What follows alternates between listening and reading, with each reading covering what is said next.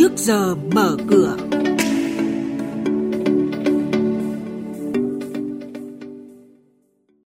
Thưa quý vị và các bạn, lãi suất liên ngân hàng tiếp tục giảm mạnh.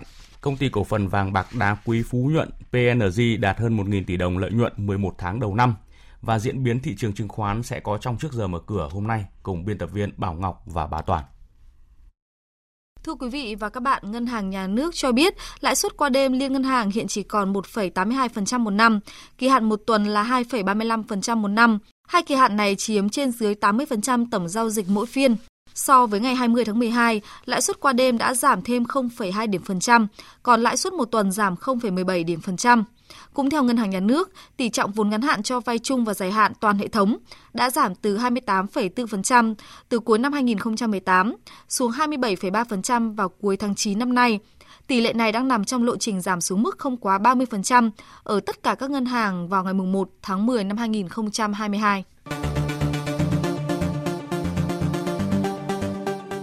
Mời quý thính giả nghe chuyên mục Trước giờ mở cửa phát sóng trên kênh Thời sự VV1 từ thứ 2 đến thứ 6 hàng tuần vào lúc 8 giờ 5 phút đến 8 giờ 10 phút. Thông tin kinh tế vĩ mô, diễn biến thị trường chứng khoán, hoạt động doanh nghiệp chứng khoán. Trao đổi, nhận định của các chuyên gia với góc nhìn chuyên sâu, cơ hội đầu tư trên thị trường chứng khoán được cập nhật nhanh trong Trước giờ mở cửa. Công ty cổ phần vàng bạc đá quý Phú Nhuận vừa công bố báo cáo hoạt động tháng 11 năm 2019. Theo đó, doanh thu thuần tháng 11 năm 2019 của công ty này đạt 1.677 tỷ đồng, tăng 411 tỷ đồng, tương đương 32% so với cùng kỳ năm ngoái. Lợi nhuận sau thuế tháng 11 cũng tăng 60% lên 136 tỷ đồng, đóng góp chính cho sự tăng trưởng này đến từ kênh bán lẻ và kênh bán buôn. Một số doanh nghiệp chốt quyền nhận cổ tức bằng tiền, bằng cổ phiếu và cổ phiếu thưởng ngày hôm nay. Ngày 26 tháng 12 là ngày giao dịch không hưởng quyền để công ty cổ phần sữa Việt Nam Vinamilk, mã chứng khoán là VNM, chốt danh sách cổ đông thực hiện chi tạm ứng cổ tức đợt 2 năm nay bằng tiền tỷ lệ 10% cho cổ đông. Thời gian thanh toán là ngày 28 tháng 2 năm 2020. Như vậy, Vinamilk sẽ chi khoảng 1.741 tỷ đồng tạm ứng cổ tức đợt này cho cổ đông.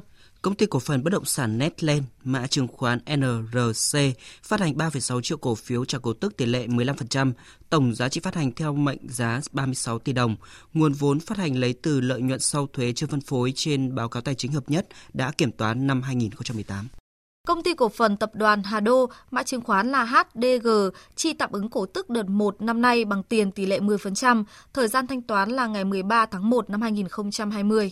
Công ty cổ phần cấp nước Sơn La, mã chứng khoán NSL, chi tạm ứng cổ tức đợt 1 năm 2019 bằng tiền tỷ lệ 8%, thời gian thanh toán là ngày 15 tháng 1 năm 2020.